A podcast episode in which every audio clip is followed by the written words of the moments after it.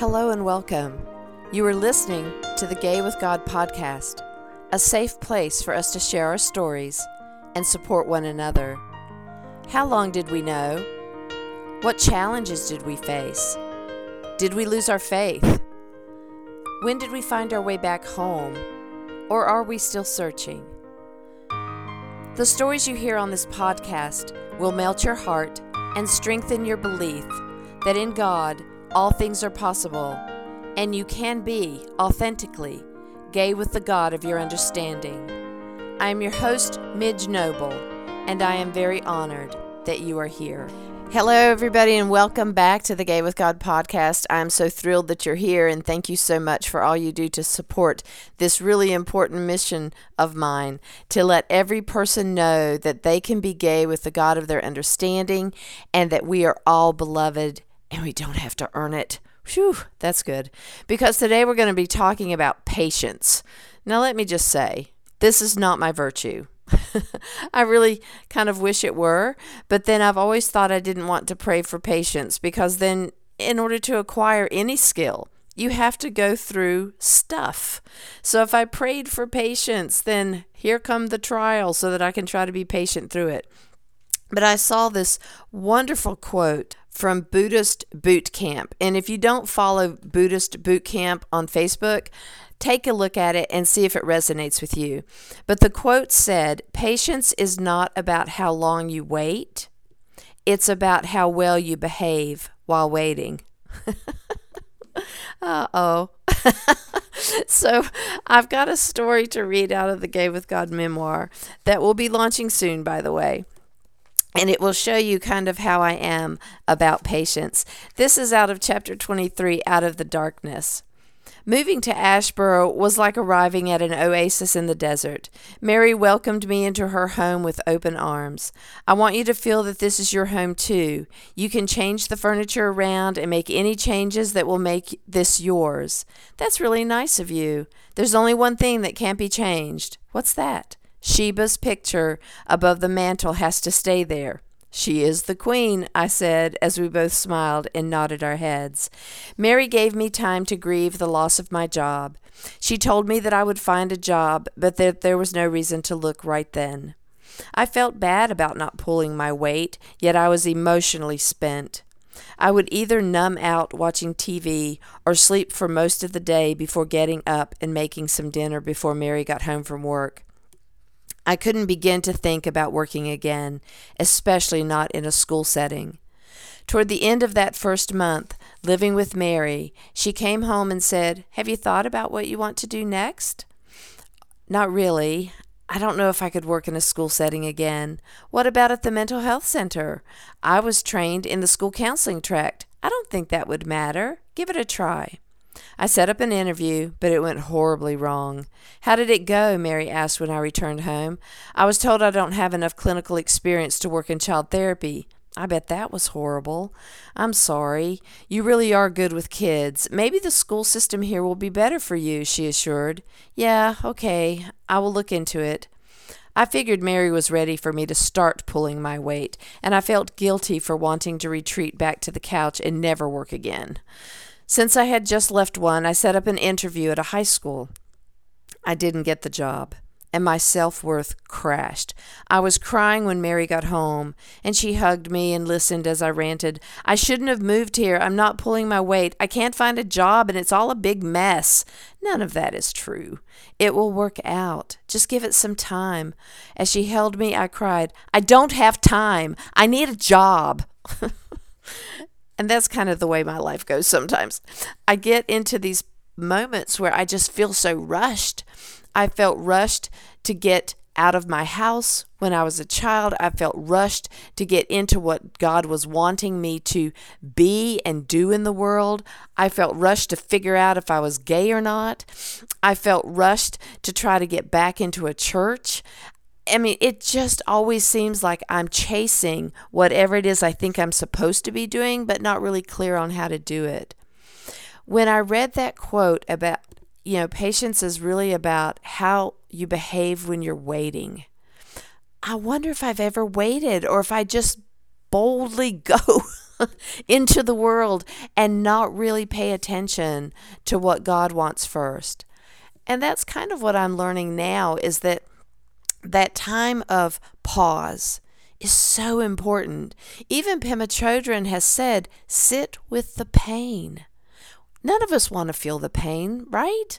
We want to just get through it, get over it, get around it, get, you know, get to the next thing instead of finding that pearl of wisdom in the moment of sitting with it, sitting with the grief, sitting with the pain of loss, sitting with the unknowing of what's the next step, sitting with the uncertainty of how's this going to work out, sitting with the feeling of unworthiness and allowing ourselves to just let that generate for a little bit and then figure out what's my next step. How do I allow myself to believe that I am God's beloved? How do I allow myself to believe that I'm worthy? It's a big job for us, especially when we come from non affirming churches that tapped in our worthiness in with God's love. That you have to get God's love in order to be worthy of God's love. And it was this circle that just never ended about, well, I don't feel worthy, so I can't have God's love. I'm supposed to have God's love, so how do I get worthy? Well, how do I get worthy if I don't have God's love? How do I get God's love if I'm not worthy? And it just goes round and round and round and round until we can stop and sit and really take in the message that we have already been worthy because we are of God. And we can always do a better job of how we're living our life on earth. But how we live it, how many mistakes we make, how many times we have to turn around and go back or t- find a different road or path, all through all that, through the confusion, through the difficulties, it's all about we're beloved. We always have been. We always will be. We are right now, God's beloved. Writing this memoir was such a journey for me because I always felt like I needed to just get it done. I need to get it done. And I never needed to get it done. I wanted to get it done. I wanted other people who may be still struggling with their faith and their sexuality to hear the message that if you choose to, come back and reclaim your own faith, that you are allowed to do so, and that God is waiting for us. And it doesn't matter what faith you have where you've grown up, where you've landed. It's all about the God of your understanding because God knows that we are all intrinsically different because God created us. So we may not see things the same way. We may not feel comfortable in a church with a lot of liturgy. We may not feel comfortable in the rituals of things. We may like going out and having church on the beach. We may like going out and doing it somewhere else in nature it's not about where we do it, it's all about leaning into that deeper relationship with the God of your understanding. How does God resonate in your heart? Where does God live in your life? How do you manifest that faith, that spirituality, that essence of your divinity? How do you do that? And do you like doing it with other people? That's the thing that really started resonating with me is that one, I didn't like the idea that I was afraid to go back. I felt very disempowered by feeling that I could not go back to a church and reclaim my faith. And I had to work through that first.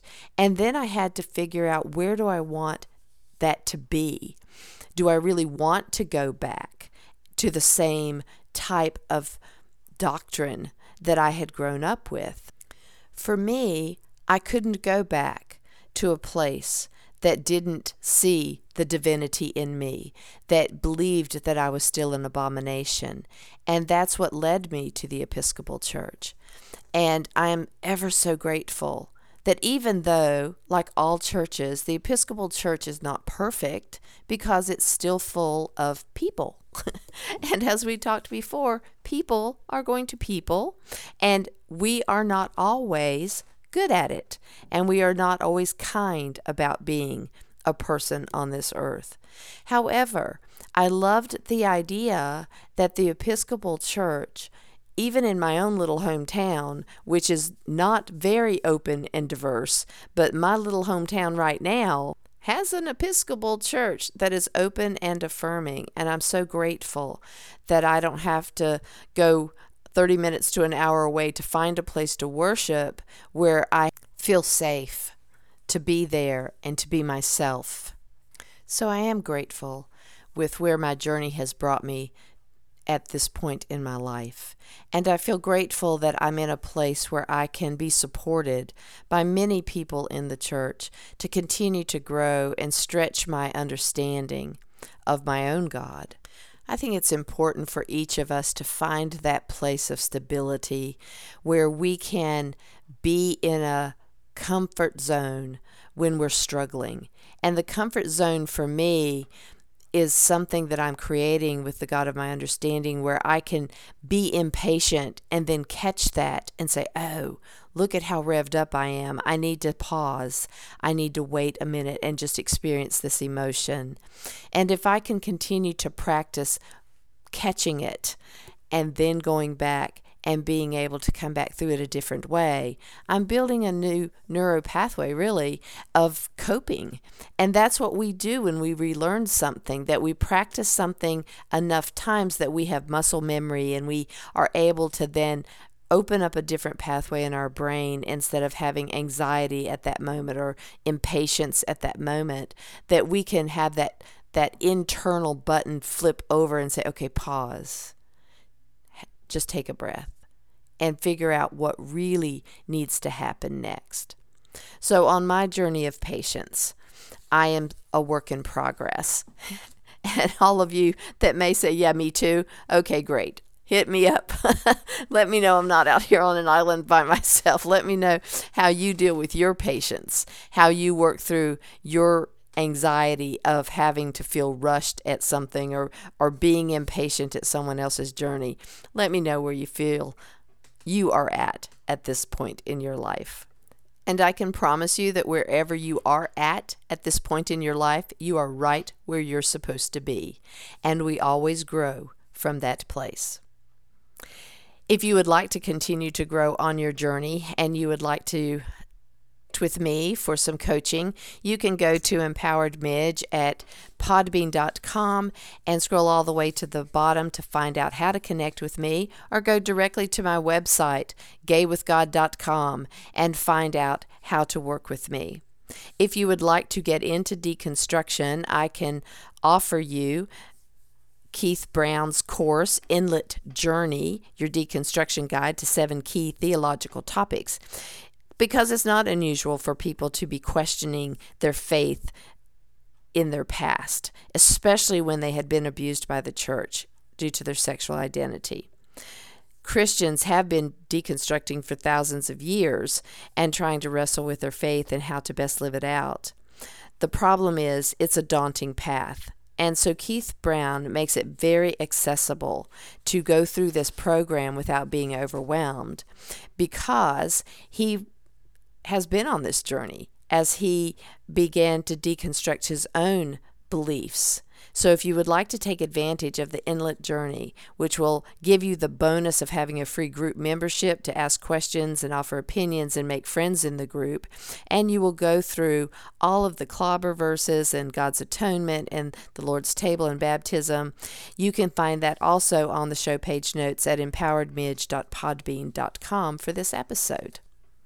So, guys, I want to thank you as always for joining me, for supporting this podcast. And I have some other offerings for you that I want you to know about, and that is that we have the Ask Me Anything group coming up that lets you ask me literally anything on um, my memoir or about myself personally. That comes up on September 14th at 7 p.m. And also, the Faith Journey group is going to be scheduled this month for uh, September 18th at 6:30. You can find both of those Zoom links at the Gay with God Facebook group. If you're not a member yet, join Gay with God. Answer all the member questions so that I can invite you on to the inside. And as always, I am here for you. I love to listen to your comments. Please keep them coming. And there's a special event that's going to be coming up soon prior to um, book launch week, which is October 11th. But there's going to be a special gift for just you podcast listeners. So I can't wait to give that to you. So keep tuning in, getting ready for a great early October surprise. I can't wait for this book to launch but I'm not being impatient. I'm just excited. I am excited for you and for me to get this up and, and going. So, anyway, if you are listening to this podcast and are questioning whether you can be gay and be in a relationship with the God of your understanding, if you identify as LGBTQIA, or not even sure if you're gay, God has always been within you, even when you didn't know it. You have always been. Gay with God. Thank you, everybody. Stay tuned to see how you can join the Gay with God community. And as always, you are loved. I want to invite you to become a part of the Gay with God community. How can you do that? Stay connected by messaging me your thoughts and comments in the comment section under the downloads of the show on the Gay with God show page.